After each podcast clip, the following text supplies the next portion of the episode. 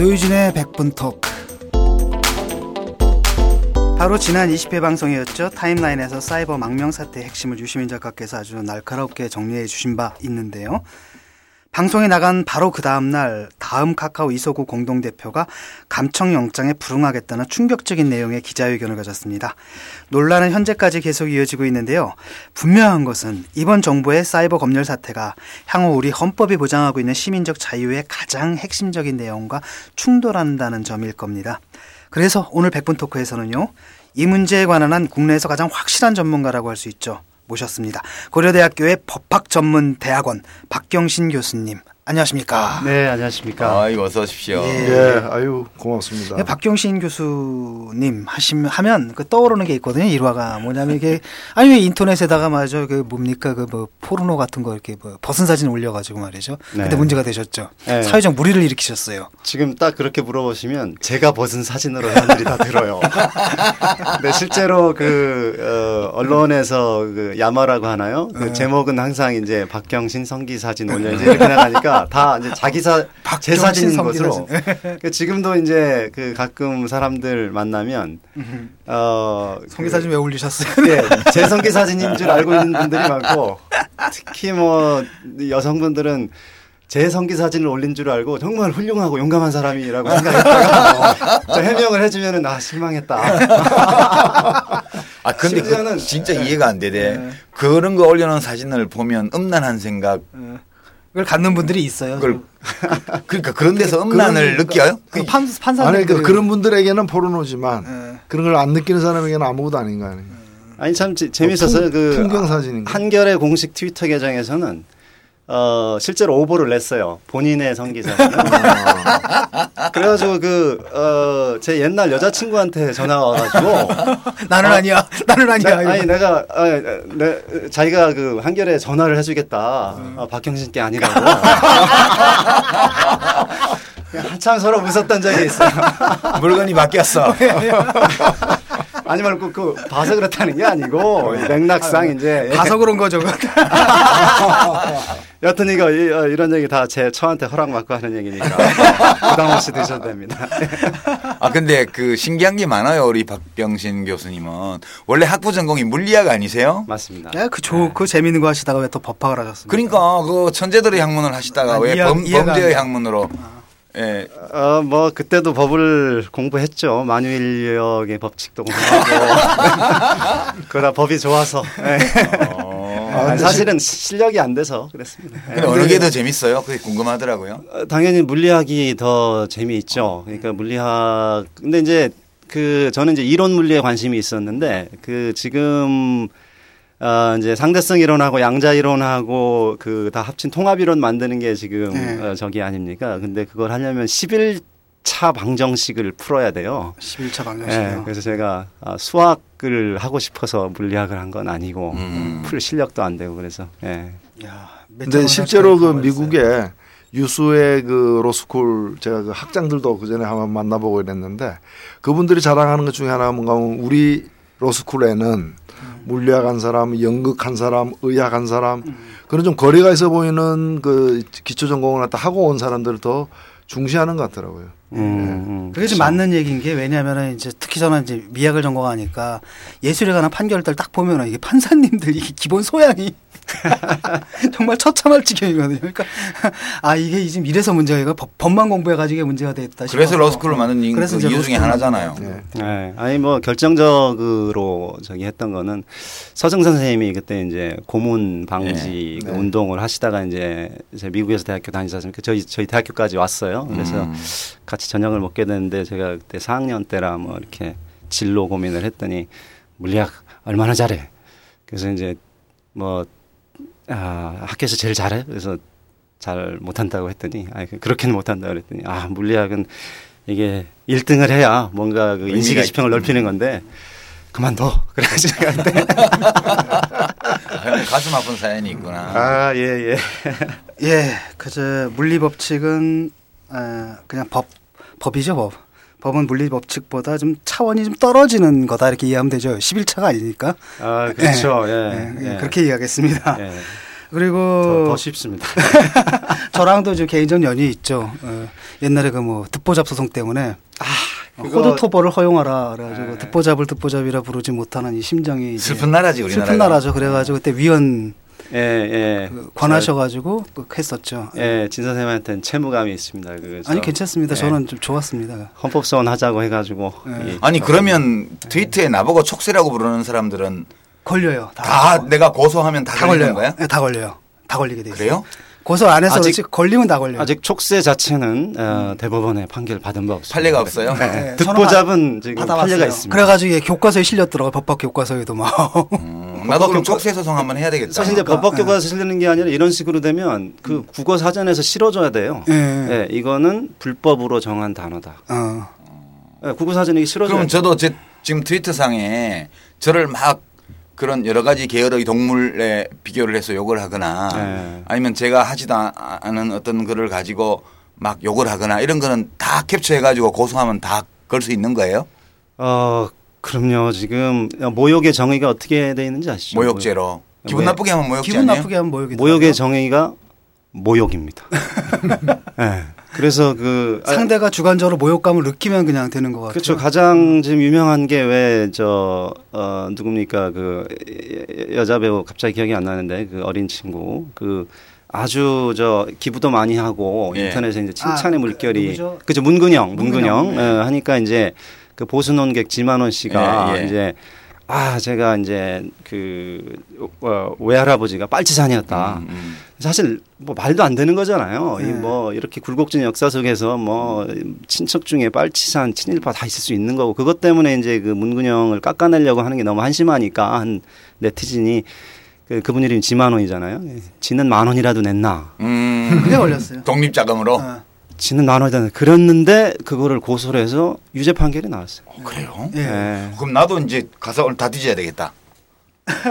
해가지고 근데 빨리 오늘 변모시부터 시작해가지고 싹 다 걸어버려야 돼. 근데 오늘 저 나온 또 하나. 나온 기사가 뭐냐면은 경찰이 교- 골치 아프다는 거예요. 자꾸 이게 되니까 사람들이 거는데 50명을 걸었다가 500만을 걸었 500명을 걸었다 지금 5천 명씩 거니까 수사가 안 된다는 거야. 음. 그러니까 뭐 이게 뭐냐 전국에 다 흩어져 있잖아요. 그러니까 이거를 갖다가 여기서 또 저기다 협, 수사 협조 요청하면 거기서 불러야 되고 취합해야 되고. 그럼 관폐가 돼서 안 되겠다.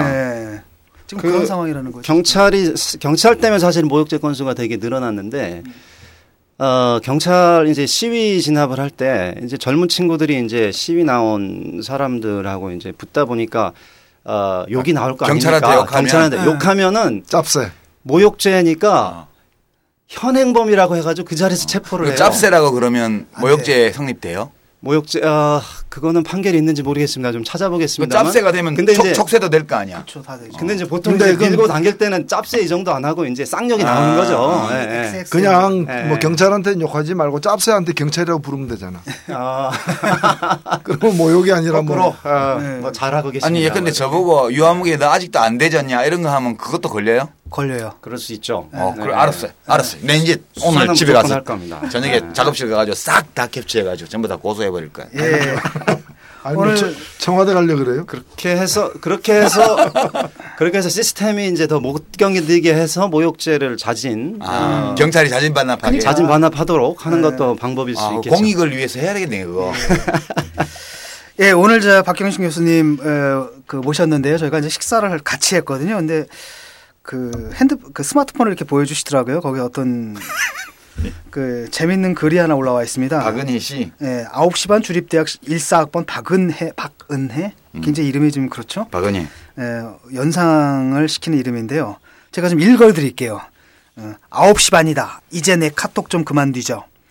자기야 나 허위사실 유포한 적 없다니까. 맨날 나한테 오빠 믿지? 하더니 자기는 왜 나를 못 믿어? 아니 그리고 사귀는 사이에 점점점 내가 자기한테 섭섭한 거 친구들한테 투덜댈 수도 있는 거 아니야? 왜 그게 우리 사이를 모독하는 일이 되는 건데 욕먹기 싫으면 잘하든가 남친으로서 일은 하나도 안 하고 내 돈 가지고 혼자 해외여행 다니는데 당연히 서운하지 아무리 그래도 내 카톡이랑 페이북 다 뒤지는 게 말이 돼?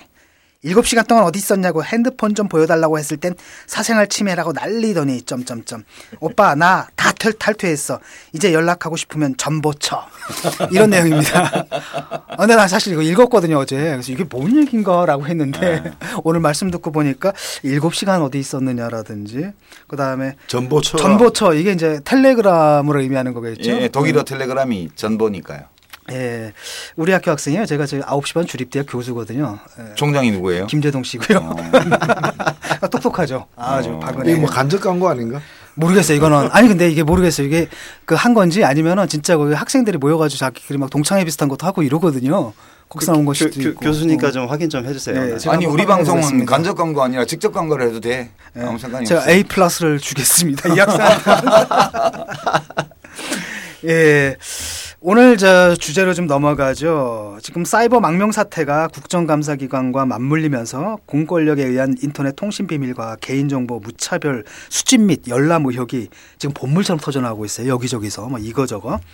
실시간 메신저 감청 논란부터 포털사의 수사기관 협조 논란, 의료 정보의 무단 수집에서 이동통신사의 통신자료 수사기관 과다 제공까지 점입 가경인데요. 우선 갑자기 홍수를 이루는 사이버 검열 관련 기사들 속에서 우리가 주목해야 할 팩트부터 짚어보도록 하겠습니다.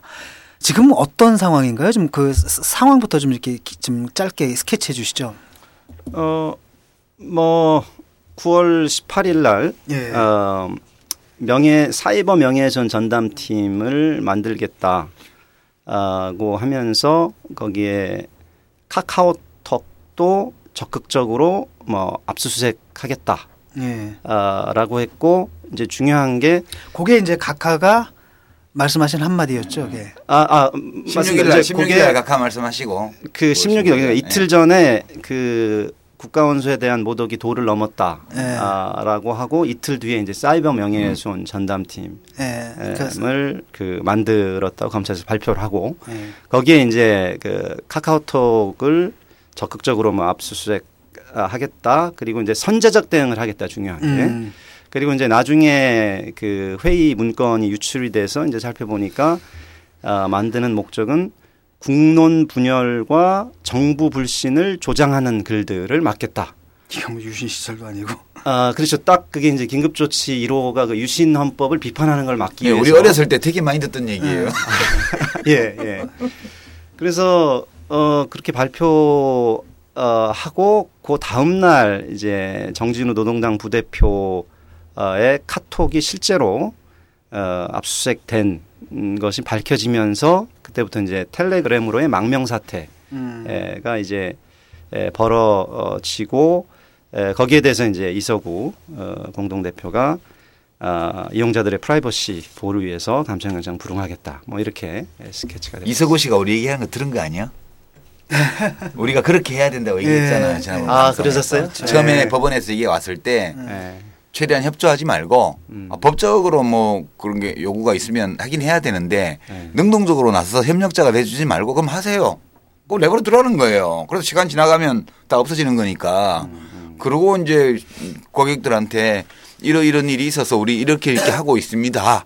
우리는 고객의 이 사생활의 안전을 비밀을 지키기 위해서 최선을 다하고 있습니다. 이렇게 얘기했으면 폭발적으로 고객들이 좋아했을 거 아니냐. 그건 이제 법적으로 맞는 말씀이에요. 원래 압수수색이고 감청이고 그 실시 주체는 검찰이지 그렇죠. 사업자는 아니거든요. 그럼 이제 사업자는 협조할 의무는 있지만 협조할 의무라는 게 뭐 없는 설비나 시설을 갖출 의무는 없거든요. 인력 제공을 하거나 예, 그런 예. 이유는 없죠. 실시간 감청은 이제 할 수는 없으니까 그렇죠. 인력 제공을 뭐 새로 그것 때문에 인력을 채용하고 이럴 필요는 없거든요. 그러면 이제 검찰이 알아서 할 수밖에 없는데 그러면 이제 저 자기들이 기술자를 데려와서 뭐 잠긴 문을 따고 들어가서 이제 해야 되는데 그러다 보면 이제 서비스가 망가질 테고 그러면 이제 큰 뉴스가 되고 예. 어 논란이 되고 뭐 이렇게 될 수도 있었죠. 예. 그러면 하루 마비되더라도 예. 고객들이 예. 야이 회사 믿을 만하다 그랬을 거 아니에요.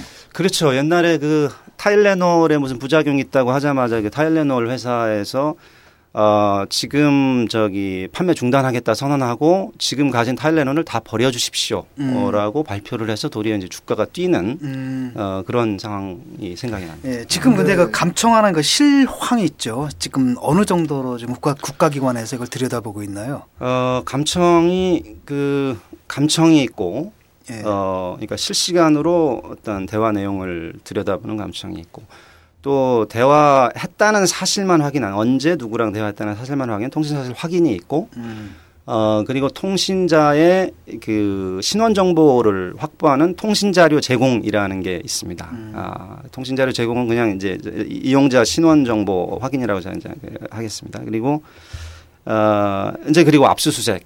은 음. 그 실시간으로 하는 게 아니라 이제 송수신이 완료된 어떤 통신을 음. 보는 건데 차례대로 살펴보면 감청은 어 뭐 짧게 말씀드릴게요. 그 혹시 저기 근거가 필요하면 더 말씀드리고 어, 2011년도에 조사를 해보니까 인구 대비 우리나라가 미국의 15배 감청하고 있고요. 음. 그리고 일본하고 대비해 보니까 인구 대비 287배 에, 하고요. 어, 있었습니다.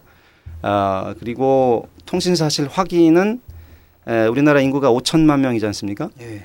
어, 2011년도에 3,700만 명에 대해서 통신 사실 다. 했다는 얘기죠. 뭐. 애들 그렇죠. 빼고. 예, 예. 연인원이겠죠.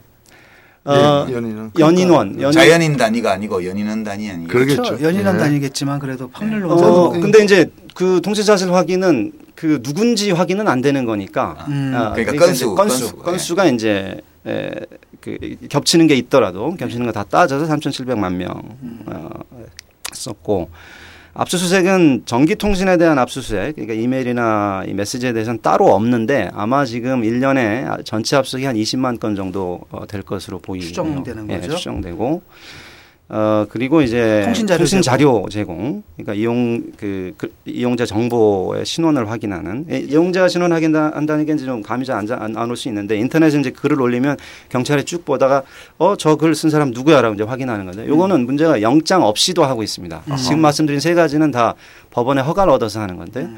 영장 없이 하고 있는데 지금 이제 700만 명 1년에. 음. 1년에. 근데 이제 통신 자료 제공 같은 경우는 어, 이 글로 이 사람이 뭔가 지금 범죄를 저지르고 있는 것 같다라고 해서 이제 그 사람의 신원을 확인하는 거거든요. 그래서 예. 그 포털사나 이제 통신사에 어, 수사 죄목까지 써서 이렇게 음. 예, 보여 어, 보냅니다. 수사기관에서.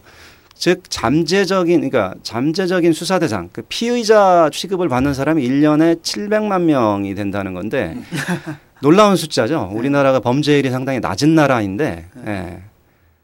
여튼 뭐 너무 많이 하고 있다. 뭐 이렇게 우선 좀 말씀드릴 수 있겠습니다. 예. 예. 근데 이게 왜 우리나라에서 이렇게 많이 하는 건가요? 뭐 이유가 따로 있나요? 어, 그, 뭐, 여러 가지 이유가 있을 텐데, 그, 우선 범죄 수사를 위해서, 어, 뭐, 이 감청이나 압수수색은 뭐, 할 수밖에 없고요. 할 수밖에 없는데, 왜 이렇게 많이 하는가 저도 이제 고민을 좀 많이 해봤습니다. 제 생각에는 이용자 통지가 잘 안 돼서 그런 것 같아요.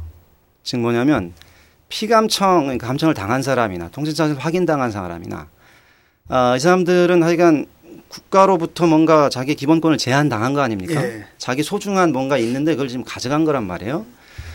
어, 그러면은 통지를 해줘야 되는데 이게 지금 3,700만 명이 통신사실 확인당했으면 주변에 아무나 물어보면 사실은 통지받은 사람이 있어야 되거든요. 네. 없어요. 예. 네. 근데 그러다 보니까 판사들이 자기 친척이나 이런 사람들 중에도 뭐 이렇게 가- 어 너도 감청당했어? 너도 통신사실 확인 뭐 당했어? 예, 주변에 있으면 그 기준을 음. 상당히 엄격하게 그 감시의 어떤 공포를 체감하고 판사 자신도 당할 수 음. 있고. 그렇죠. 예, 더 엄격하게 이렇게 할 텐데. 예. 그거를 어, 통지가 지금 어, 매우 안 되고 있어서 기본적으로 법의 문제가 있는데요. 그 통신 그 자료 확인 통신 사실 확인. 통신 사실 확인 자료 같은 경우에는 통지를 갖다 해줄 의무가 없어요. 음. 의무가 없고 그 다음에 이제 영장 같은 경우에 감청영장이나 압수수색 영장 특히 감청영장은 이제 통지를 해줘야 되는데 그때도 조건이 있어요. 기소하거나 불기소하기로 결정 났을 때 해주는 거예요.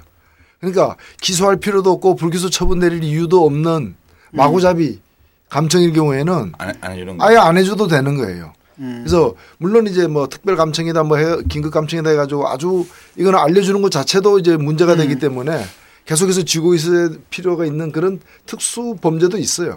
근데 그런 경우는 뭐 아주 수가 적고 기본적으로 이렇게 안 알려줘도 큰 문제가 안 되는 어 그런 경우들이 있고 그다음에 늦게 통제받은 사례들이 좀 있습니다. 뭐 세월호 관련된 집회 예, 이뭐 의혹을 받는 사람들도 그렇고 그런 사람들 같은 경우에는 어 법에서 이제 그 제공한 재량권을 넘어서 가지고 과도하게 이렇게 필요하다고 판단될 때는 기일을 늦춰서 나중에 해도 된다라는 예외 조항을 이렇게 이용한 경우도 있는데 저는 가장 심각한 문제는 어디 있는가 하면은 이게 이제 검사가 예. 혹은 경찰이 무리하게 과도한 이제 영장을 갖다가 요- 그 청구를 한다거나 하는 그다음에 이제 이 사생활 정보 등을 엿보는 그런 이제 통치사실 확인 자료 같은 걸 갖다가 이렇게 요청을 남발한다거나 하는 게 있고요.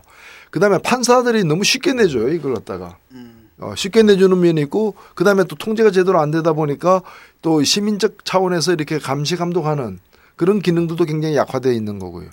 그래서 저는 특히나 아까 제가 그 다음 이석우 대표 그 발언에 대해서는 한 말씀 드려야 될 것 같은데 이분이 뭐라고 얘기했는가 하면은 미안하다. 앞으로는 감청 요구에 응하지 않겠다. 영장이 합법적으로 발부되어 오더라도 응하지 않겠다. 이렇게 딱 얘기를 했어요. 그러니까 마치 무슨 순교자처럼 이렇게 얘기를 했는데 실은 무슨 얘기인가 하면은 이제까지 감청 영장이 대법원 판례를 알아보니까 사실은 실시간 감청이 아니고 이미 통신 수신이 이루어진 그래서 다음 카카오 서버에 보관되어 있는 메- 메시지 이 압수수색. 의 압수수색이었기 때문에 감청영장에는 응하지 않는다. 그러면 그럼 똑같은 걸 압수수색 영장을 가져오면 줄 거냐? 그건 주겠다는 얘기거든요. 그러니까 네. 주긴 주겠다는 얘기를 갖다가 그런 식으로 한 건데 더욱 우리가 여기서 살펴봐야 될 게 뭔가 하면은 제가 그 작년 1년하고 올해 6개월까지 해서 1년 6개월 동안 이루어진 걸 보면은 어, 감청영장이 다음 카카오톡에 집행 그 요청된 거는 141밖에 안 돼요. 그런데 압수수색 영장은 3,800건이나 돼. 그러니까 이미 경찰과 검찰은 압수수색 영장을 가지고 할 거 다 해왔다라는 거예요. 그러니까 문제의 핵심은 감청영장이 아니더라라는 거예요. 예. 근데 여기에 더 심각한 문제가 있는 게 뭔가 하면은 감청영장으로는 대통령이 신경 쓰고 있는 사이버 명예훼손이라거나 그 다음에 이제 세월호 집회 이런 거 있죠. 영장 발부가 이런 안 거는 돼. 영장 발부 자체가 안 돼. 예. 근데 압수수색은 다 돼. 음. 그러니까 오히려 그게 지금 정진우 노동당 대표도 사실은 집회 시위에 관련된 죄목으로다가 압수수색을 해버린 거고 친목 시위했던 여고생 있잖아요. 예. 여고생이죠. 여대생인가? 그 용해인 학생이라고 예. 어, 친목 시위를 제안했던 사람이 자기 뭐 친구들 수백 명을 다 털려버렸는데 그 친구 경우에도 집시법 위반 혐의로 압수수색 영장을 가지고 한 거예요. 그러니까 이제까지 무리한 수사를 해가지고 문제를 야기시킨 건 압수수색 영장인데 이 문제에 대해서는 다음 이석우 대표가 다음 카카오톡 이석우 대표가 아무 얘기도 안 한 거예요 지금 결국 협조하겠다는 얘기예요. 아 근데 근데 그게 이제 어 좀 어, 이렇게 자세히 들여다봐야 되는데 어, 감청영장 불응 선언으로 틀림없이 실체적으로 예. 이용자 프라이버시를 더 확장시킨 면은 있습니다. 어느 부분이냐면 어, 정진우 어, 부대표도 그 청구할 때 과거에 뭐 지난 뭐 3개월 뭐 이제 이런 식의 과거의 문자 메시지를 이제 달라라고 해서 압수수색 영장을 한 건데 미래의 문자 메시지를 달라라는 거 청구할 때 어, 자, 이제 영장 받고, 어, 앞으로, 어, 뭐, 10일 동안에 문자 메시지를 가져와라. 요거는 이- 이게, 이게 바로 이제 감청영장. 예. 이름으로 이제 들어왔던 건데, 대법원에서, 아, 그 실시간 감청은 감청이다 이제 이렇게 하니까, 어, 그, 이제 더 이상 불응하겠다라고 했는데, 이거는 이제 못하게 돼 있어요. 예. 그래서 이제 그 어떤 프라이버시 침해 정도로 보자면 실시간 감청이 있고 그게 제일 센 거고 그리고 이제 미래 문자 메시지를 가져와라. 이건 이제 에, 그 다음 센 거죠. 왜 센 이유가 이 범죄 증 있지도 않은 범죄 증거를 달라고 하는 거기 때문에 아, 그렇죠. 이게 더 센 거죠. 그 다음이 이제 과거에 압수수색이 있는데 그 중간에 지금 미래 문자 메시지를 가져오너라. 요 영장은 지금 거부하겠다는 거예요. 어, 그 그래서 그. 예, 예. 그래서 그런 근데- 면에서 지금 이용자의 예, 이게 이제 이용자가 보호되는 게 있죠. 되는 게 있는데 실제로는 거부 당해도 예. 그럼 똑같은 내용을 갖다가 그 다음 날 예, 예. 왜냐면 이제 사흘치는 보관하고 있으니까 사흘치 보관해서 그 다음날 압수수색의 영장 이름으로 또 다시 가져올 수 있기 때문에 아 그런데 이제 예. 시스템을 바꿔서 그 이 저장 기간을 기간을 뭐 서버 저장 기간을 이제 한 지금 사흘로 줄인 겁니다 사실은 사흘로 이미 줄이니까 영장을 받는데 이제 하루 이틀 뭐 예. 또는 사흘이 걸릴 수도 있거든. 그게 많이 걸리는 이유가 왜 그러냐면 영장을 하도 많이 신청을 해가지고 밀려가지고. 법원에서 법원에서 처리 안 해도 이렇게 걸려요. 예. 어. 그러다 보니까 이제 나중에 그러니까 과거의 메시지를 이제 받는 식의 영장으로 해가지고는 이제 못 받을 거다. 이제 이게 이제 예상. 그러니까 프라이버시 보호를 갖다가 하려면은 압수수색 영장에 대한 대응도 다음 카카오톡에서 그 정확하게 해야 되는 거예요. 사실 우리가 그 문자 서비스 있지 않습니까? 네. 지금 보관 안 하고 있거든요. 원래는 보관했었어요. 근데 그 전에 이제 부정 입시에 이제 이게 악용되면서 이- 이용되면서 이제 그 저장된 문자 메시지를 가지고 수사를 해버리니까 사람들이 그때 아 내 문자가 저장되고 있, 다는걸 그때 알게 된 거예요. 음. 그 다들 이건 내 소유인데 나의 프라이버시인데 왜 너희들이 뒤져보냐 항의하는 바람에 아예 이제 음. IT 회사들이 전기통신업자들이 이걸 보관을 안 하고 있다는 거죠. 아, 보관을 아, 특정 기간 하기로 저기 정부하고 일정하게 합의를 했는데 그것도 사실 문제입니다. 왜냐하면은 기술을 더 발전시켜서 그렇지. 아예 서버에 저장 안 하도록 외국은 이제 음. 그런 업체들이 예. 많이 있고 그러면은 이용자들이 선택을 할 수가 있거든요. 아 나는 문자 메시지가 원천적으로 서버에 저장 안 되는 이런 어, 통신사를 이용하겠다 이렇게 선택을 할 수가 있는데 지금 국가가 나서서 담합을 시켜버렸어요. 그렇죠. 그세 회사가 다 어, 저장 기간이 이렇게 저장 기간을 특정을 해놔서 어, 문자 메시지 압수수색을 아직도 할 수는 있도록 예, 음. 그 그렇게 지금 담합시켜버렸죠. 다음 다음 카카오에서 그 이용자들이 바로 자기 거 지워버릴 수 있게 서버에 안 남게 암호화한다. 이것까지 이것도 얘기한 거 아닌가요? 이제 연말이죠. 연말까지 한다고 연말까지? 했는데 예, 예. 그 연말까지만 망명하면 되겠네. 어, 그 뭐, 가봐야 하는 거죠. 근데 저는 이 압수수색 영장을 통한 이 사실상 감청이나 똑같은 거예요. 똑같은 건데 압수수색 영장을 발부한다는 이유로다가 그러니까 아직 이루어지지 않은 대화를 갖다가 듣고자 하는 것은 어 까다로운 감청영장 발부를 갖다가 이렇게 요구하면서 갓 이루어진 어 사실은 갓 이루어진 그 대화에 대해서는 뭐 막- 사이버 명예훼손이든 집회든 아무 상관없이 무자비로 어 마구잡이로 이제 긁어갈 수 있도록 허용하는 현재 시스템이 사실은 통신비밀보호법의 취지에도 무색하게 만드는 거지 않습니까? 예. 저는 이거는 법 개정도 필요하고 법관들이 이와 관련해서는 영장 발부할 때 통비법 원래 그 재정 취지에 걸맞는 영장 발부 요건 엄격히 하는 게 필요하다고 봅니다. 예. 그저 재밌는 건 뭐냐면 그 망명 사태가 났는데 그 누구죠? 어떤 분이 이제 텔레그램으로 망명을 딱 해보니까 거기 검사하고 경찰 들이 먼저 와 있더라. 예. 근데 뭐 예, 거기 와서 뭘 할 수 있는 건 아니니까. 그다음에 예. 두산의 누구예요? 두산의 그 회장인가요? 박용만 박영성 회장. 씨, 박용만 네. 씨인가? 그분도 카카오톡 안 하고 이제 텔레그램 가겠다 이렇게 또 선언도 하고 그랬거든요. 아 그래서 대통령이 사실은 밝혀야 돼요. 음. 이걸 가지고 이제 이번에 보면은 그 정진우 노동당 대표가 카톡 사찰 당하고 있다라는 걸 자기가 이제 그 통보를 받았기 때문에 그걸 공개를 기자회견 아까 하지 않았습니까? 네. 여기에 대해서 지금 검찰에서 법원에다가 예. 이분이 지금 이제 보석 상태인데. 예, 보석 상태인데 보석 허가 취소를 갖다 해달라고 하, 이제 하면서 어, 이 정진우 부대표의 그 카톡 사찰 기자회견 때문에 음. 그 국가 국론이 분열되고 어, 참 국론 국- 국가가 혼란 상태에 빠지고 선량한 기업이 기업이 위기에 빠졌다라는 거예요. 예. 근데 아니 근데 박경순 교수님 헌법적으로 보면 국론은 분열되어 있는 게 정상 아니에요? 그게 당연하죠. 바람직한 거 아니에요? 아니 그럼요. 그게 민주주의 예. 사회니까 그러니까 국론 통일이라는 네. 저 이야기의 헌법적인 조명을 좀 해봐야 될 것 같다는 생각이 드는데. 그러니까 이게 유신 때 그 긴급조치 1호하고 너무 그 음. 유신 헌법으로 국론을 통일하기 위해서 유언비어 유포죄 만든 거 아닙니까? 음. 어 긴급조치 1호의 첫 번째 제목이 예. 유언비어 유포죄거든요. 그게 명예훼손죄를 지금 그렇게 지금 이용을 이용을 하려고 한 거죠. 거죠. 아니 국론이 통일돼 있으면 북한이나 이런 데처럼 되는 거 아니야 우리? 그렇죠.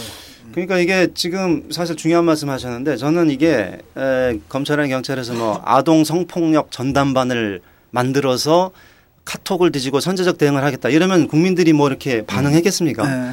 뭐 조폭 전담반을 만들어서 그게 아니라 지금 명예훼손이잖아요 이게. 명예훼손이라서 사람들이 지금 그 반응을 하고 수많은 사람들이 이 반응을 하고 있는 거고 특히 선제적 대응이라고 말했는데 선제적 대응이라는 건 어, 자기가 명예훼손 피해 당했다라고 얘기 안 해도 먼저 이제 검찰에 잡겠다는 건데 이게 웃긴 게 예를 들어서 아 뭐 박경신은 호빠에서 뭐 일한 적이 있다 이런 말이 떠돌면 검찰이 저에 대해서 뭘 알아가지고 선제적 대응을 하겠습니까?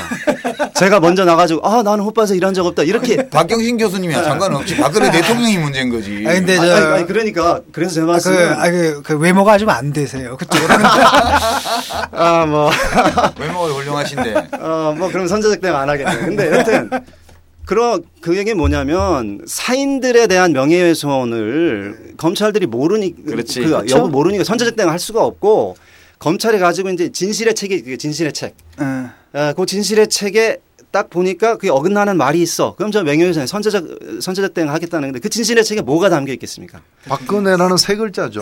그거- 박근혜 예. 뭐 예를 들어서 천안함은 천안함은 음. 북한의 소행이다. 미국산 광우 미국산 소행 광우병으로. 안전하다. 음, 음. 뭐 일곱 시간 동안은 뭐 업무 보고만 받았다. 누구 안 만났다. 이런 진실의 책들이 있을 거 아닙니까?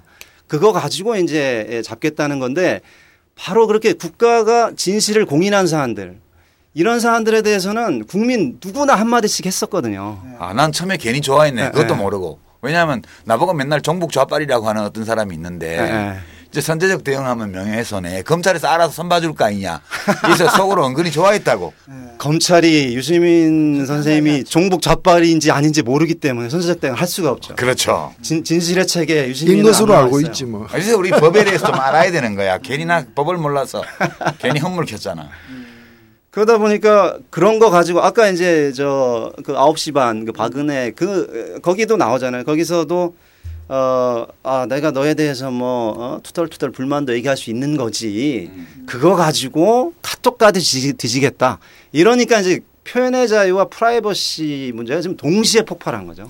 그러니까 가가호 방문해가지고 안방에서 무슨 얘기하는지 문 열어서 듣겠다는 얘기 아니에요. 네. 그리고 화장실에서 누가 나오면 바로 들어가가지고 뭐라고 낙서했는지 살펴보겠다라는 거 아니에요. 지금 그거 하자는 게 아니에요. 어, 선제적 대응이라는 게. 아, 갑자기 녹음실에 냄새가 막. 원래 화장실에 화장실에는 그런 거거든. 누가 하나 낙서를 이렇게 해놓으면 여자 여성을 비하하는 낙서를 해놓으면 누가 화살표 점점점점 해서 화살표 끄어가지고 그걸 반박하는 낙서를 또 하고 그렇죠. 그런 걸 우리가 볼일을 보면서 감상하면서 문화적 소양을 기르고 이렇게 하는 거 아니에요. 지들도 와서 낙서를 하면 될 거 아니야. 그렇죠. 그, 어, 뭐, 그래서 많이 했잖아요. 국정원에서 많이 했잖아요. 아, 국정원 하지 말고 아니 그래서 저는 대통령부터가 밝혀야 됩니다. 아, 카카오톡을 탈퇴했는지 안 했는지, 어, 어, 어디로 갔는지. 혹시 거기 댓글을 달았는지 안 들은 그럼요. 예. 예. 그리고 다른 한편으로는 지금 그, 그 선량한 기업을 위기에 처하게 했다. 그러니까 제가 이제 그 글을 좀 올렸거든요. 그래가지고 이거 뭐 누가 선량한 기업을 위, 위기에 처했냐 이게 사실 검찰이 위기에 처하게 만든 건데 그딱 올렸더니 또 어떤 분들은 그런 말도 하더라고요. 딱 그- 그게 근데 선량한 기업 맞나요? 이렇게. 그렇죠. 그러니까 위기에 처한 것은 선량한 국민들이죠. 예. 이때 선량한이라 하면 음. 법률적으로 해석이 우리가 보통 쓰는 용어하고 좀 다를걸요?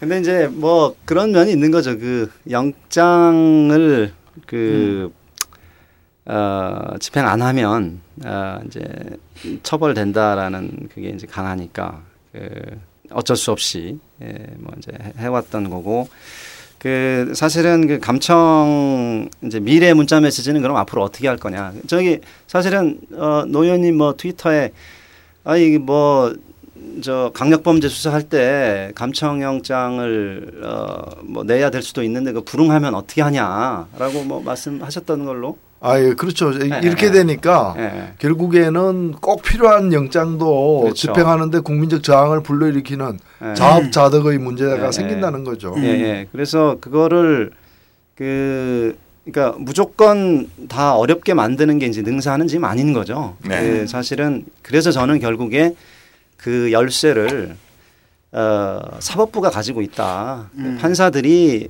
어, 아무리 업무가 밀려도 그리고 사실은 이제 많이 영장 그 기각률이 낮은데 낮은 이유도 사실은 검찰이 하도 많이 들여, 들이밀으니까 이거를 빨리 결정을 안 하면은 지금 범죄 수사를 지금 사법부가. 어. 아, 막아서고 있다. 해방을 놓고 있다라고 이제 곧바로 기사가 뜨고 이제 이렇게 되니까 그런 기사 한 번도 본적 없는데 빨리 결정을 하기 위해서 아니에요. 그 영장 저기 하면 꼭 그 검찰에서 그 검찰. 출입 기자한테 시켜서 아? 나중에 기사 나오게 합니다. 어, 어떤 때는 판사 실명으로 이렇게 해가지고 하는데 오. 어 그러다 보니까 빨리 결정을 해야 되는데 빨리 결정하는 방법은 그 이 인용해 주는 거거든요. 그냥 사인하는 거죠. 그렇죠. 예, 예. 그래서 어, 사법개혁 쪽으로 들어가면은 좀 영장 전담 판사를 좀 느리든지 음. 뭐 영장을 어떤 판사나 다 할 수 있도록 해서 판사들 중에는 이제 그 영장 판사도 어 이제 법원 행정처에서 뭔가 그 좀 죄송합니다만 그 말 잘 들을 것 같은 분들이 이제 보통 이제 음, 하게 음. 되는데 그렇게 하지 말고 어 이제 누구나 할 수 있게 하면은 자기가 받아보고 판사들마다 자기 소신껏 아 이거는 어안 된다. 아 이건 안 된다. 이- 이런 식으로 할 수 있는데 그게 이제 안 되고 있는 거죠. 예. 그 이제 그- 한- 한 가지 한 가지만 말씀드리면 그 외국에서는 피해자를 어떤 방식으로든지 좀 확보하고 음. 그리고 그 사람에 대해서 이제 예. 그걸 강제 처분 그러니까 이 뒤지는 압수수색 같은 걸 하는데 우리는 피해자가 누군지 찾기 위해서 압수수색 하는 경우가 되게 많아요. 그 우리나라 선진적이야. IT 강국이야. 아니 이. 며칠 전에 그 정홍원 국무총리가 사과를 겸해서 사실은 네. 어, 발언을 갖다 했습니다. 이 통신비밀보호법에 의한 감청이나 압수수색은 그만 테러라거나 인질범이라거나 뭐 간첩이라거나 뭐뭐 지금 폭파하려고 하고 있다거나 이런 네. 아주 긴급한 사태에 예외적으로 음. 적용돼야 된다고 그건 그 실제로 그 법에도 그렇게 적혀 있지 않습니까? 그런데 이걸 가지고 예를 들면은 그 여대생이 음. 세월호와 관련해 가지고 침묵 시위를 제안한 그것 가지고 그 사람의 그 카톡에 들어가 가지고 그 같은 과 학생들이 300여 명이 이렇게 뭐 수업 이나 시험 때문에 얘기 나오는 대화방까지 다 음. 어, 다 이게 뒤져버리는 그런 만행을 허용한 판사는 도대체 누구냐 이거죠. 음. 어, 그게 바쁘다는 이유로 설명이 될 수 있는 얘기냐는 거죠. 그 어떡할 건데 그러면 판사가 했는데 우리가 뭐 판사가 뭘 잘못했다고 어떻게 할 수 있는 방법이 없잖아요. 없죠. 아, 그러니까 지금 여기서 얘기하는 거 아닙니까? 말로라도. 예. 아니 그러니까 이런 식으로 아니 저는 그래서 법을 어, 네. 이 단순히 검찰의 문제만이 아니라 아, 문제만이 법원 아니라 판사들. 쉽게 이런 걸 갖다가 이렇게 내달라면서 내주고 있는 사법부 어 그러니까 제대로 행정부를 갖다가 감시하거나 견제하지 못하고 있는 사법부도 문제라는 거죠. 지금 검찰 같은 경우는 지금 그 말 한마디 대통령 말 한마디에 지금 지뢰 과잉 충성하다가 이런 일이 벌어졌고 그걸 견제해야 될 게 사법부인데 이 사람들은 그냥 바쁘니까 그냥 무사 통과시켜 주는 거란 말이죠. 근데 이제 재밌는 건 뭐냐면 어차피 이제 감청이든 뭐 통신 사실 확인이든 아니면 압수수색이든 아니면 통신 자료 제공이든 간에 어떤 사, 이게 필요한 부분이 있기 때문에 이거 자체가 이거 자체를 반대하는 건 아니잖아요. 근데 그렇죠. 아주 긴급할 때만 돼야 되는데 지금 되는 게 대통령 욕하는 거 잡기 위해서 이러는 거란 말이에요. 결국은. 그렇죠.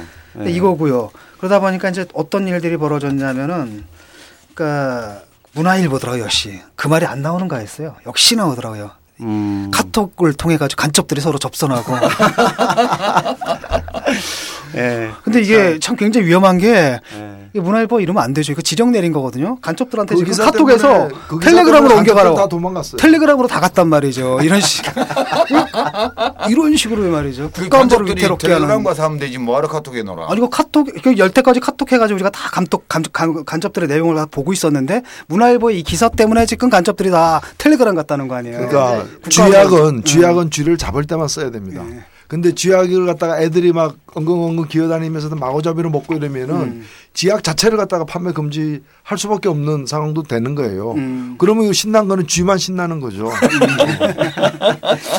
한 가지 궁금한 거는 그러니까 다른 외국에서는 이게 지금 어떻게 운영되고 있고요. 두 개가 하나 그러니까 외국의 사법 체- 사법부에서는 이 문제를 지금 어떻게 처리하고 있고 또 다른 한편으로는 외국의 그 통신사나 IT 기업들은 또 이 문제를 또 어떻게 처리하고 있는지 그걸 좀 한국과 비교해서 말씀해 주셨으면 좋겠습니다.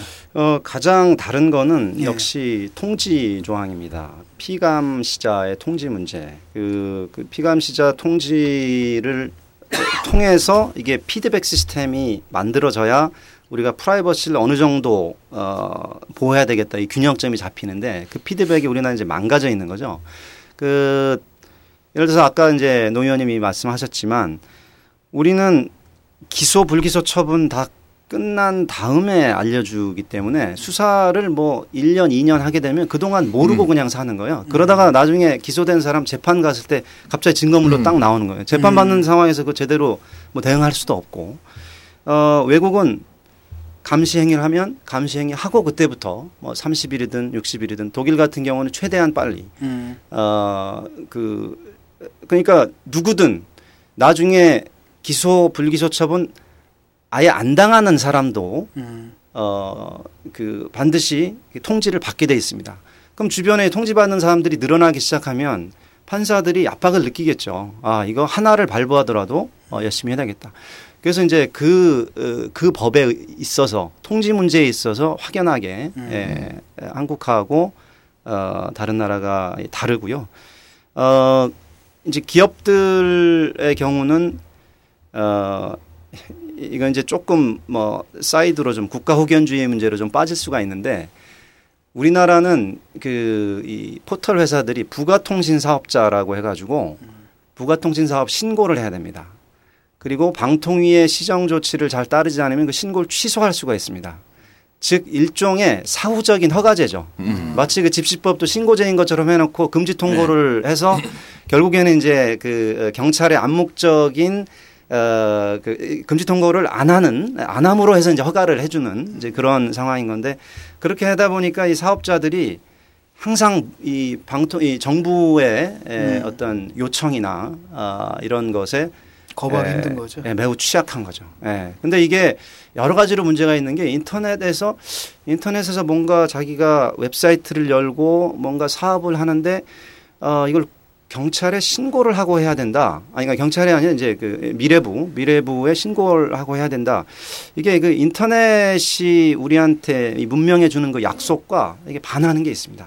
어 이게 익명으로 헌법재판소도 얘기했지만 어, 유일하게 연령, 사회적 지위 어, 이런 위계를 극복하고 사람들이 평등하게 에, 소통할 수 있는 어, 매체. 그래서 민주주의에서 핵심적인 매체라고 헌법재판소가 얘기를 한 건데 음. 그거를 이제 다 어, 그, 이걸 통해서 뭔가 웹사이트를 열고 사업을 하게 되면 어, 신고를 하고 해야 된다. 이것도 이제 집시법 신고제 비슷한 어, 그런 이제 문제가 있는 거죠. 그러다 보니까 이 사업자들이 예, 상당히 그 국가에 예, 묶여 있죠. 근데 뭐 페이스북, 구글, 트위터 부가통신 사업자 신고 번호가 없습니다. 우리나라 업자들은 다 그 신고 번호가 있어요. 그 신고 번호 없으면 이제 문 닫아야 되는 거예요. 그러니까 천송이 코트가 문제가 아니고 이런 게 더 문제인 거죠 지금 웹상에서 온라인 거래로 해가지고 뭐 코트 사는데 뭐 복잡하다 뭐 무슨 뭐 액티브 엑스 필요하다 뭐 이- 이런 인정 절차 있어야 되는데 이것 때문에 대통령이 몇 번이나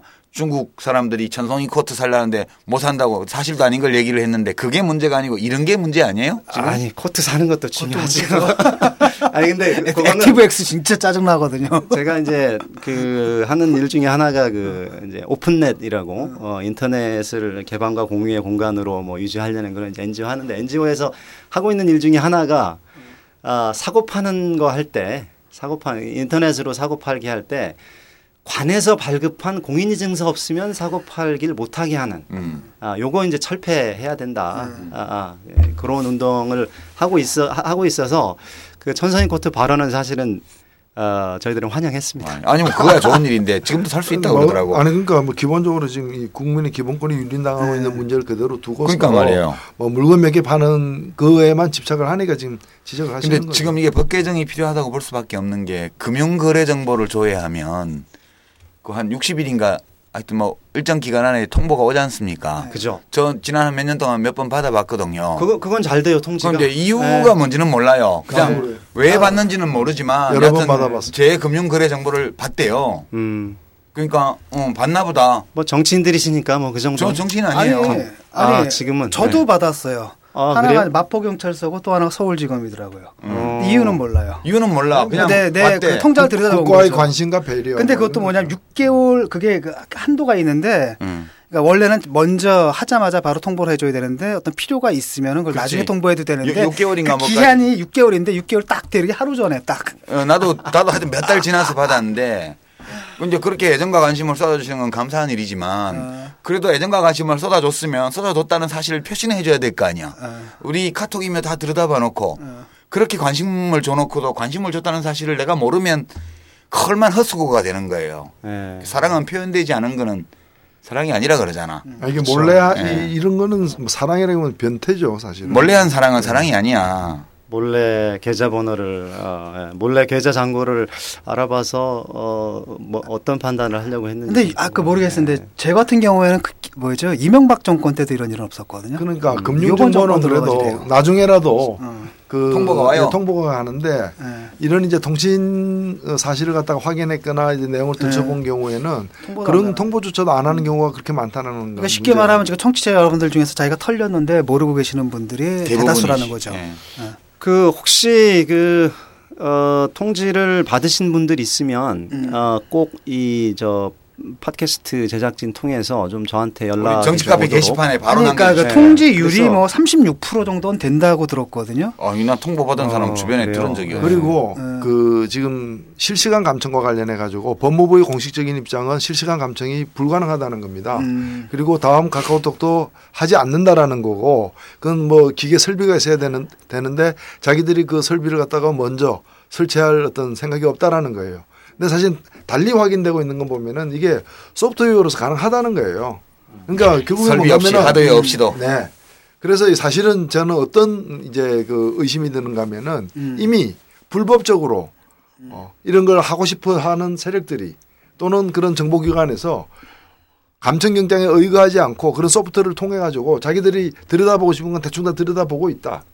어, 그리고 이걸 갖다가 사건화 시, 시키고 싶은 게 있을 때는 어, 이렇게 몰래 들여다보는 것 가지고는 안 되니까 이제 감청경장을 갖다 발부받는다는 이미 알고 있는 거죠. 이게. 이 안에 지금 뭐 어떤 내용이 들어가 있는 우리 걸 사는 게 참 불편해. 음. 한동안에 패킷 이런 감청 합리적 의심을 안 할 수가 없는 예, 거예요. 패킷 감청을 많이 하잖아요.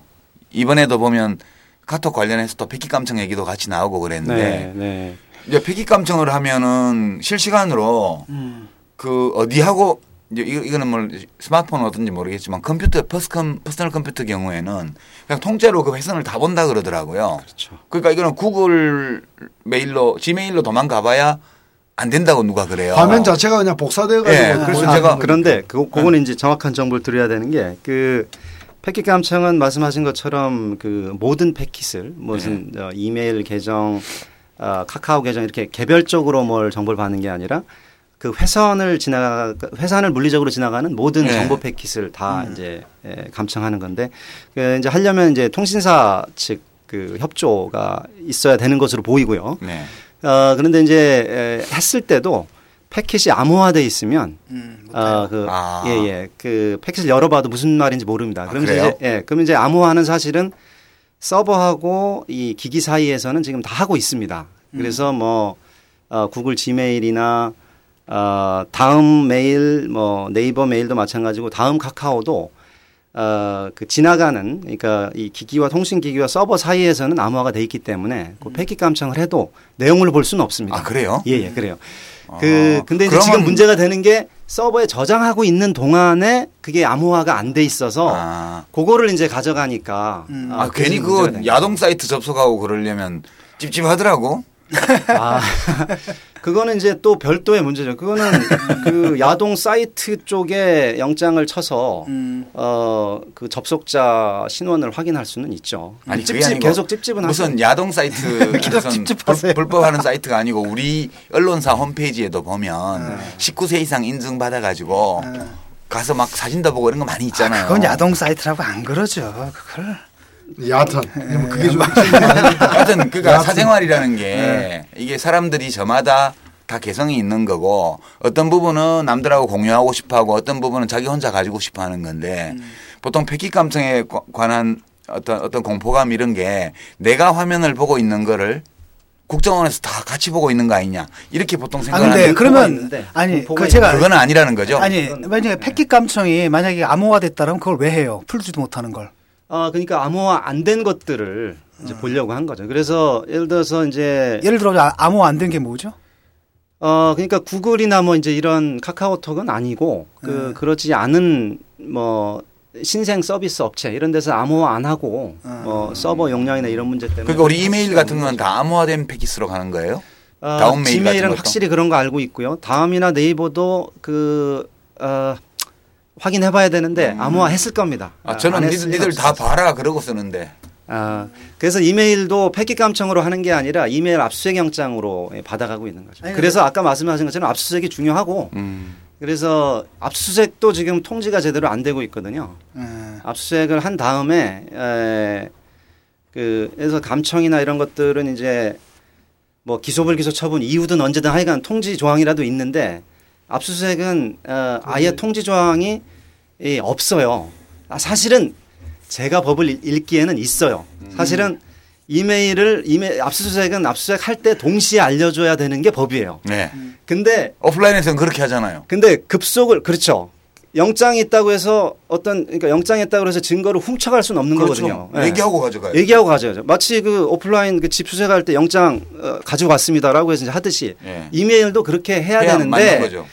급속을 요하는 때라는 예외가 있어요. 급속을 요하는 때. 그러니까 증거 인멸의 위험이 있어서 급속을 요해서 아, 통지 안 하고 이제 가져간다고 어, 하고 있는 거예요 지금. 그런데 문제는 급속을 요하는 때가 아닌 거거든요 메일은. 아닌 게 대부분이지. 어, 왜냐하면 자기가 지워도 어, 이게 통보가 와요. 나 이메일 압수겠다. 통보. 그러면 이제 제가 지워요. 지워도 서버에, 남고. 예, 서버에 다 남아. 그리고 더 중요한 건 그냥 영장에다가 어, 동결을 해라 계좌를. 예, 그래서 제 계정, 패스- 계정 동결을 하면 그렇죠. 계정 동결을 하면서 저한테 통보를 하면 제가 같이 가서 그 회사에 가서 이메일을 뭐 그 어떤 부분을 가져가는지 이런 걸 자기가 볼 수 있을 거 아닙니까? 음. 그런 그 노력을 사법부에서 조금 더 해줘야 돼요. 음. 근데 지금 그렇게 계, 계좌 동결이나 이런 노력을 하지 않은 상태에서는 당연히 이게 서버에 남더라도 사실은 그게 서버 용량에 따라서 하루 이틀 만에 사실 없어질 수도 있긴 있거든요. 이제 그런 문제 때문에 에, 이 통보를 지금 안 해주고 있어서 그것도 아주 심각합니다. 아니 이메일로 딱 통보하고 바로 계정 동결하고 압수수색하면 될 거 아니야. 그렇죠. 왜 통보를 안 해? 아무리 긴급해도 그건 할 수 있지. 그래서 저는 이게 이 프라이버시 문제는 결국에는 어 그 내가 알면서 감시당하는 거하고 음. 어 모르면서 감시당하는 건 천지 차이거든요. 천지 차이죠. 예. 예를 들어서 제가 빨가 딴 사람들 다 옷 입고 있는데 저만 옷을 벗고 있다라거나 음. 아 근데 목욕탕 가서 서로 다 벗고 있으면 그 프라이버시 침해라고 생각 안 하지 그렇죠. 않습니까? 예. 결국에 이제 서로 그 상대적인 그 맥락적으로 이게 규정이 돼야 되는데 어 너무 지금 비밀 감시가 이루어지고 있는 거예요, 제 생각에. 어, 또 하나는 네, 저 네. 피의자로서 감시를 당하는 건 좋은데 피의자도 아닌데 지금 감시당하는 부분. 그게 이제 예. 대표적인 게 그 어, 인터넷에 이제 송치제라고 쓴 사람들, 예. 인터넷에 송치제라고 검색한 사람들은 다 잡아가지고 그 사람들의 위치 정보를 어, 다 따온 거예요. 이게 이제 유병원이 숨어 있었던 곳이 음, 음. 송치제죠. 그렇죠, 그렇죠. 그래서 송치제라는 검색을 한 사람들이 수만 명이 될 텐데 그 사람들의 에, 위치 정보를 다 따온 거예요. 음. 그러다 보니까 통신 사실 확인이 이게 지금 3,700만 아, 명이 되는 게 그래서, 그런 거예요. 그래서. 그래가지고 그 중에서 이제 에, 위치 정보 중에서 아, 송치제도 쳤지만 이 사람이 무슨 저기 유병원 집에도 뭐 3개월 전에 간 적이 있었다. 이제 3개월치 위치 정보를 뒤졌거든요. 어, 그러면은 이제 이런 사람은 유병원일 수 있다라고 해서 그 400명 추리고 그 사람들도 이제 연락하고 이렇게 했는데 음. 거기서 이제 문제가 그러면 그 수만 명의 사람들 대부분 죄도 없이 음. 피해자가 아니라 피해자가 아닌데도 불구하고 자기의 3개월치 위치 정보를 다 공개당한 거거든요. 그러니까 아까도 말씀드렸지만 이게 피해자를 잡아놓고 그 사람을 압수수색하려는 게 아니라 누군지 찾으려고 이제 압수수색을 하다 보면 아주 이 온 나라가 사실은 다 그이 빨개 벗고 다니는 이게 한국형 CSI예요. 한국형 과학 수사. 아 그리고 일각에서는 뭐 또 3,700만이라는 숫자가 어디서 나왔느냐 또 뭐 의혹을 제기하는 네. 친구들이 있더라고요. 트위터에서 네. 또 시비 걸던데. 예, 그거는 저한테 연락을 하라고 하시면 제가 왜 이게 어디서 나온? 자료가 아니라 예, 예. 방송통신위원회에서 예. 어, 매년 감청, 어, 통신 자료 제공, 음. 통신 사실 확인, 음. 그 공식 데이터를 어, 그 반년에 한 번씩 발표를 합니다. 아 거기 공식 발표 자료. 공식 발표 그러니까 자료입니다. 사업자들한테 네. 받아서 집계한 걸로. 집계한 그렇죠, 걸로. 그렇죠. 예. 그리고 어, 거기에 보면 이제 언론에서 자꾸 3,700만 명이 실제로 이제 예, 통신 사실 확인을 당한 건데 그 문서 한 번 신청할 때 수백 명씩 해요. 음. 그러면 이제 숫자가 문서 건수로 하면 신청 건수가 3,700만 명이 아니라 이제 30만 이렇게 되는 거죠. 음. 30만 건이라고 이제 보도를 해요. 그래도 아, 그래서 아마 그 친구들이 그 문서 건수를 보고 음. 얘기하는 게 아닌가. 근데 이 수많은 사람들을 몇 개 문서로 나눠놨는지는 그건 국민이 알 모르지. 필요도 없지 않습니까? 음. 그래서 저는 그거는 방통위에서 그 문서 건수는 왜 공개하는지도 잘 모르겠어요. 그 사진관에 가서 사진을 찍었는데 예. 예. 그리고 저는 사진을 찾아왔는데 그 사진사가 저도 모르게 그 원판을 갖고 예, 있는 원판을 갖고 있는데 그걸 가지고 그럼 누구 겁니까 그 원판은? 그렇죠. 아. 그 이제 합의가 없었으면 예, 남기겠다는 합의가 없었으면 그 다음 카카오에 남아 있는 어, 저희 메시, 메시지 최근 거는 누구 것이냐. 그리고 제가 그걸 갖다가 뭐 보관해 둘 테니까 어떻게 활용해도 좋다라고 뭐 위임하거나 승인한 적이 없는 상태라면은 그렇죠. 다음 카카오 근데 지금 제가 알려진 바에 따르면은 다음 카카오의 그 약정 그 가입할 때 약정에는 그 내용이 없다는 거거든요. 이용약관, 예. 예. 이용약관에는 그 내용이 이제 없다는 건데 그걸 이제 임의로 하여튼 갖고 있다는 이유로다가 다음 카카오가 달라 그러면은 자기들 판단에 따라서 주고 또 추려 주기도 하고 예. 하는 그 관행 도 사실은 개인정보 보호와 관련해 가지고 이제는 좀 짚고 넘어가야 될 문제가 아닌가. 예. 근데 사실은 저는 그 더 심각한 문제가 사실은 이통사들이라고 봐요. 예. 예. 그 이통사들이 통신 자료 제공을 아까 말씀드렸던 이제 인터넷에 글 있으면 글 쓴 사람이 누구냐 이제 확인하는 사, 보조차 사용자 인적사항. 사용자 인적사항 하는 거 그거를 다음 카카오 어, 네이버 이런 곳에서는 2012년도에 12년 11월 달에 중단하겠다라고 선언을 했어요. 음. 예, 예. 용감한 얘기죠. 음. 근데 용감한데 이제 사실은 현명한 또 현명한 결정이었어요. 왜냐하면 저희 그 어, 참여연대 공익법센터에서 그 통신 자료 제공한 거에 대해서 그 포털사 상대로 소송을 해서 이겼는데 한 건에 50만 원이 나온 거예요. 와, 세다. 한 건에 50만 원인데 1년에 이게 600만 건이 이루어지면 더 곱해보면 이게 3조 원이 3조 원, 예. 저- 전병헌 의원도 3조 원 얘기가 그래서 나오는 거예요. 어. 그러다 보니까 이게 상장 회사로서 견뎌낼 수가 음. 없, 없었던 거고 그래서 서- 그래서 이제 소비자 소비자 입장에선 그잘된 일인데 여튼 포털사들은 그래서 다 그 거부 선언을 했어요. 그래서 지금 안 하고 있어요. 통신 자료 제공은 이 통사들은 계속 하고 있어요. 그럼 이통사 상대로 소송을 내야겠네. 소송을 하려고 하는데 통신 자료 제공을 누가 당했는지 알 수가 없어요. 아. 그래서 그래서 이용자들을 거의 이게 지금 활극인데 이용자들 한 몇백 명 모아가지고 나의 통신 자료 제공한 적 있냐라고 물어봤어요. 음. 예. 안 알려줘요. 안 알려줘요. 그 그거부터 소송을 해야 되겠네. 그 소송하고 있어요. 어. 그래서 1심에선 이겼어요. 올해 4월에. 올해 4월에 저 공익보센터에서 이겼어요. 이겼는데 그 이기면은 어 그 저 혹시 미래 아 미래분 국가만 안 들어가시죠. 그이 아 저는 마에 안 국회. 없어요. 아, 참. 아예. 죄송합니다. 예, 아픈 데를. 판사님, 판사님들이 아웃 시켰어요. 네.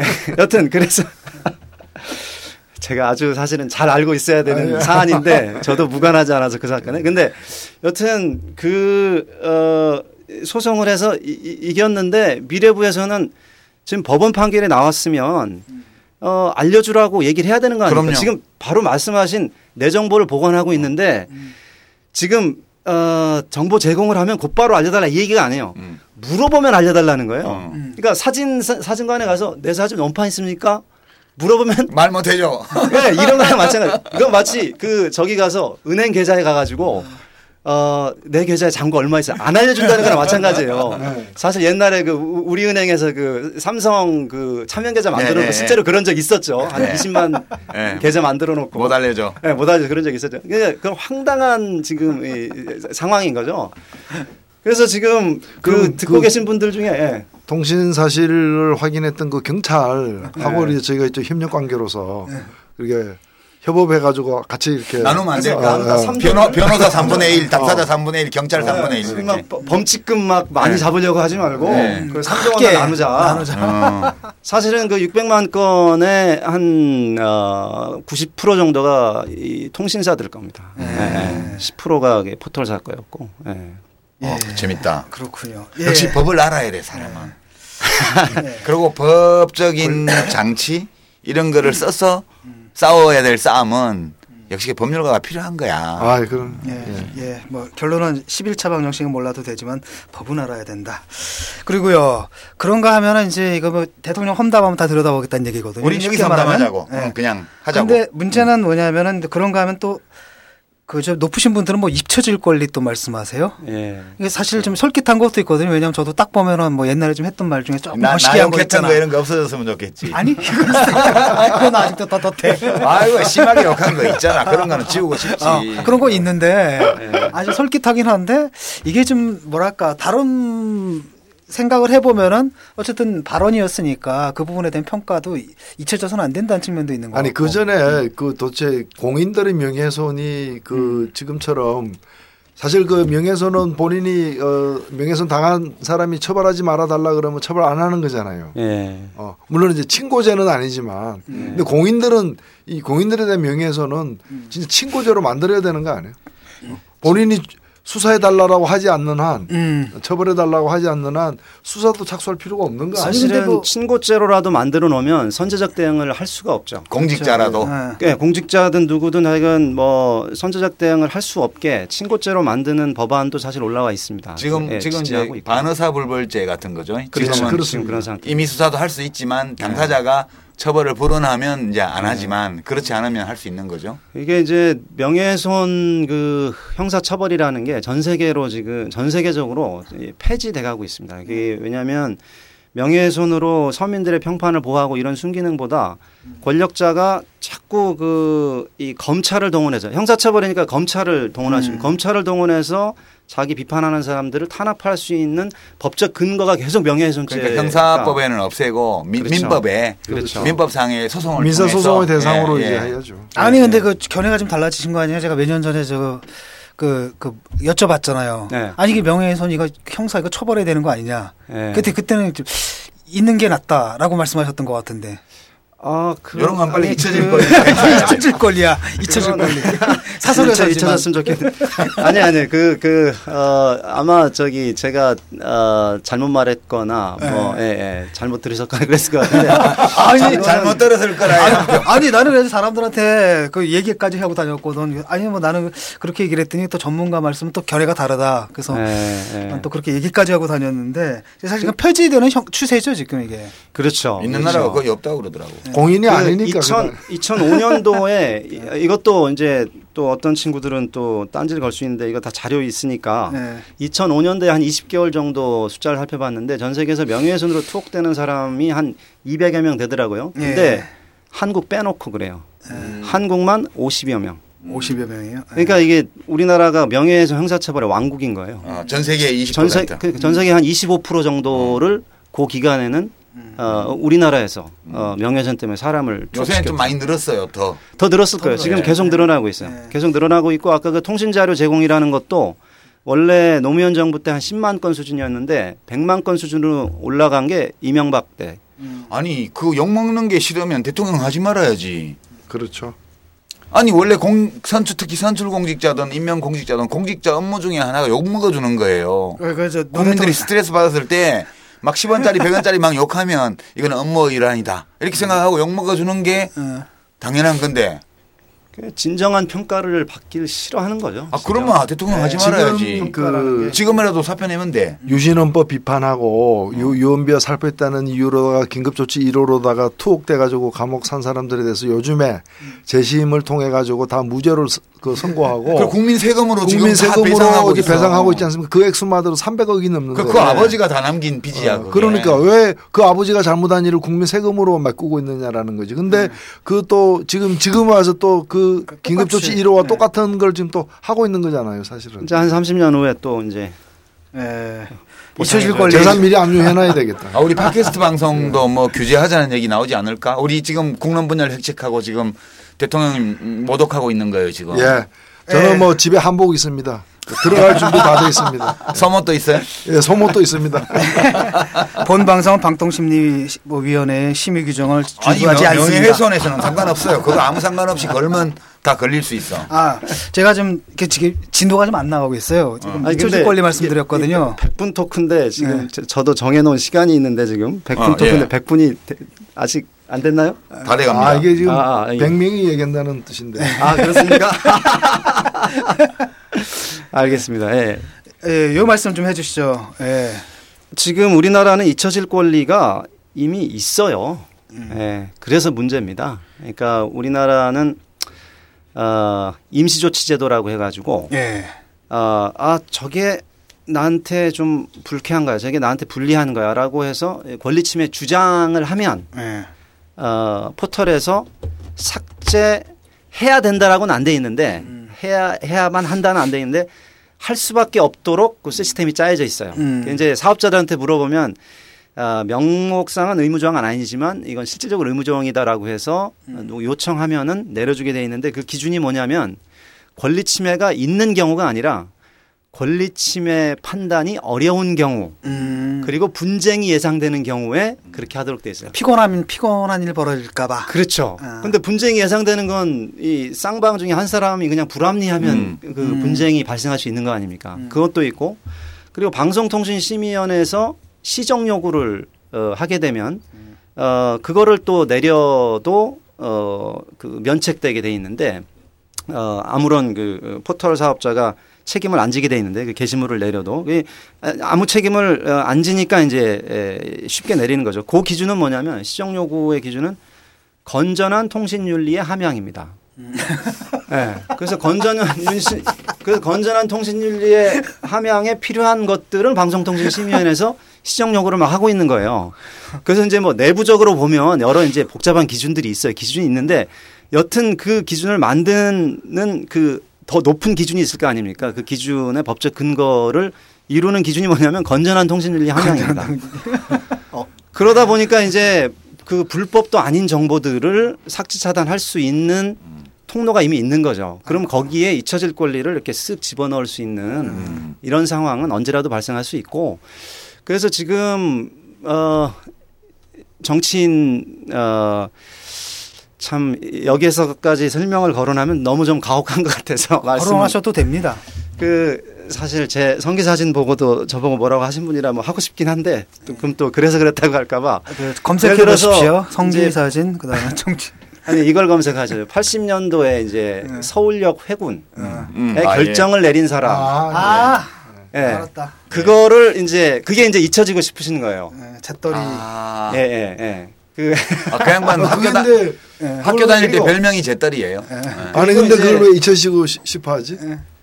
아니 그때 그 그것 때문에 이제 비판 받은 게 서울역 회군 아. 결정을 한 것에 대해서 아. 물론 이제 다른 이유로 사실은 그것 때문에 비판 받으시는 게 아니라 그 이후에 그 이후 국회의원 된 다음에 비판. 받는데 그때 이제 그것까지 껴서 음. 음. 어뭐 싹수로 싹수가 노랬다 그때부터 이제 이런 식의 이제 이런 글이 나오면 이제 가슴이 아파서 그걸 이제 지워달라고 하는 거고 아, 삭제 요구를 해요? 하죠. 본인이? 예 예. 그리고 이제 어, 노무현 정부 말기에 왜 어, 연극 그 환생경제. 예예. 거기서 이제 쌍욕을 막 이러신 놈, 있잖아요. 거다 했지. 어. 그 거기 출연하신 배우였던 의원들이 주호영, 이순자, 뭐 다 있다. 송 나는 그냥 송영선. 나는 그냥. 시나리오대로 한 거다. 예. 그때 내가 객- 무슨 죄가 있냐. 지금 저 안에 계신 분은 그때 객석에서 즐겁게 웃고, 웃고. 계셨죠. 예. 예, 예. 아 근데 명작입니다. 이 예, 그래서 한국 뭐 그런 길이 남물. 그런 것도 있고. 우리 문화사의 영원히 빛날 빛날. 예. 예, 예. 역작. 예. 그래서 어 잊혀져서는 안 돼요. 예. 그런 잊혀질 권리에 대해서 저기 에, 그런 남용의 가능성이 지금 이미 이 현행법상 아, 뭐 아주 넓게 열려 있어서 음. 하나 더 질문. 네, 그러면은 지금 이미 그게 있는데 네. 잊혀질 권리 얘기하는 사람들이 더 하자는 건 또 뭐예요?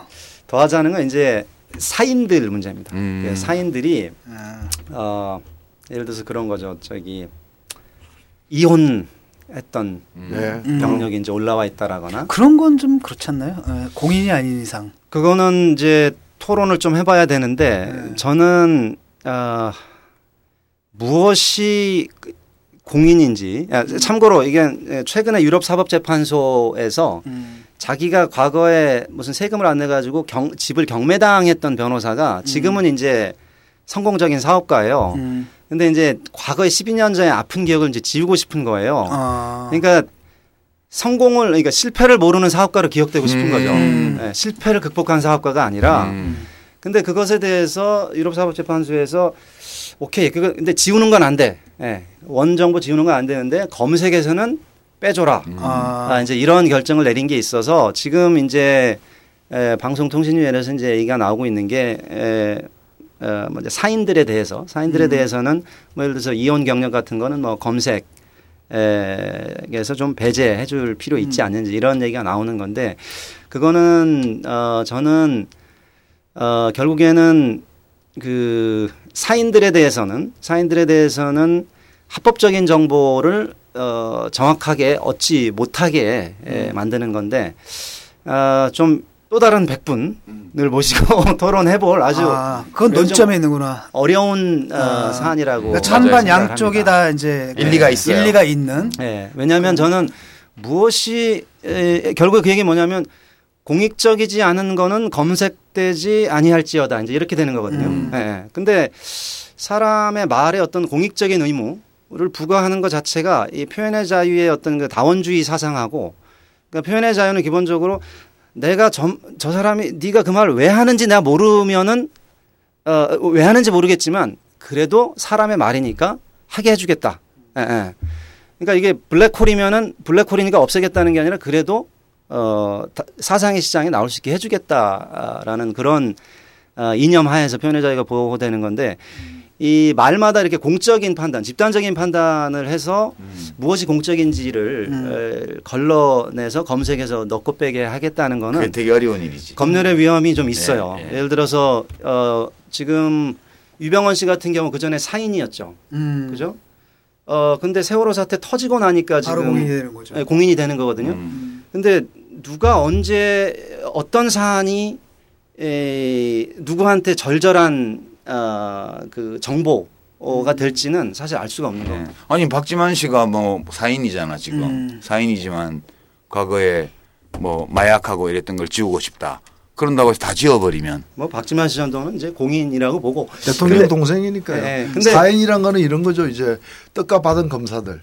예. 이런 게 이제 주로 그 개인의 사생활이죠. 예. 그래서 그걸 이제 공개했다는 걸 갖다가 대법원 판결이 어, 국민들이 국민들의 공적 관심사가. 아니다라는 어, 어. 거 아니에요. 국민이 관심도 없는데 네가 왜 공개했어 이러면서. 그러니까 개인의 사생활인데. 사실은 노회찬 의원님 받으신 판결이 잘 읽어보면 그게 잊혀진 잊혀질 권리 판결이에요. 잘 읽어보면 음. 왜냐하면 그게 아그 떡값 주고 받은지도 뭐 오래됐고. 8년이 지났는데 예. 이런 얘기가 나와요. 그리고 사람들 관심도 없는데 그렇죠. 예. 굳이 그거를 주의를 예. 환기시켜서 예, 떠들어서 뭐로 국회에서 나가라 그거 아니에요. 예. 아니 나라 파- 나라 팔아먹은 지 110년이 지났는데 그렇죠. 그걸 아직도 기억하고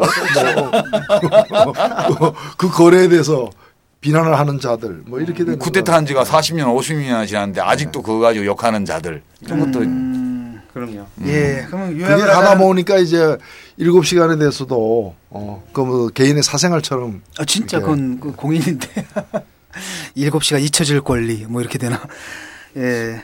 요약을 하자면 이제 잊혀질 권리는 사실은 좀 실체 없는 논쟁이다. 왜냐하면 우리나라 같은 경우 이미 잊혀질 권리가 행사되고 있다. 공인들에 한해서. 매우 그릇된 방향에서 매우 심지어. 그릇된 방향으로. 그다음에 사인들에 대해서는 이게 논란의 여지가 있는 거고 한번 이제 다시 100분을 모셔놓고 100분 토론을 해야 할 만한 주제다. 한편으로는 개인의 이제 프라이버시 보호라는 측면도 있고 또 다른 한편으로는 그렇잖아. 이 개인이 언젠가 또 공인이 될 수도 있는데 거기에 대해서 알 권리와 또 표현의 자유 그렇지. 측면이 두 가지 헌법적 가치가 사실 충돌하기 때문에 진중권 선생이 10년 후에 대통령이 될지 누가 알아. 음, 그러니까 저는 솔직히 말하면 백분 토론이 필요하다고 생각하지는 않고 백분 토론으로 를 통해서 다른 분들 설득시켜서 음. 잊혀질 권리는 좀 법제화 안 하는 방향으로 법제화 안 하는 방향으로 예, 하고 예. 싶다. 아, 저, 저, 절대자 신이 만들어 놓은 우주적 질서의 법칙을 탐색하시던 분이 음, 이 인간들이 이 꼬물꼬물 하면서 이 불완전한 존재들이 만들어 놓은 음, 이, 이 현실의 실정법 체제를 이렇게 보시다 보니까 되게 한심할 때가 많으실 것 같아 내 느낌에는. 아이고 아닙니다. 그 뭐 저기 예, 재미 재미있습니다. 예, 제가 예, 뭐 11차 계속- 방정식보다는 지금 저기 때문에 그 산케이 신문 기자 네. 어, 예, 그그 기소된 좀, 것 때문에 예. 지금 일본에서 도대체 한국 명예훼손법은 어떻게 된 거냐. 그래서 이 명예훼손법에 대한 대중설 찾다 보니까 제 책 진실유포죄가 있는 거예요. 예. 그 진실유포죄를 뭐 저기 일본어로 번역해서 출간하겠다. 뭐 이런 이런 좋은 부작용이 그러니까 제가 이거. 아, 그러니까 제가 싫어할 수가 없죠 지금. 예, 이런 훌륭한 부작용도 있네.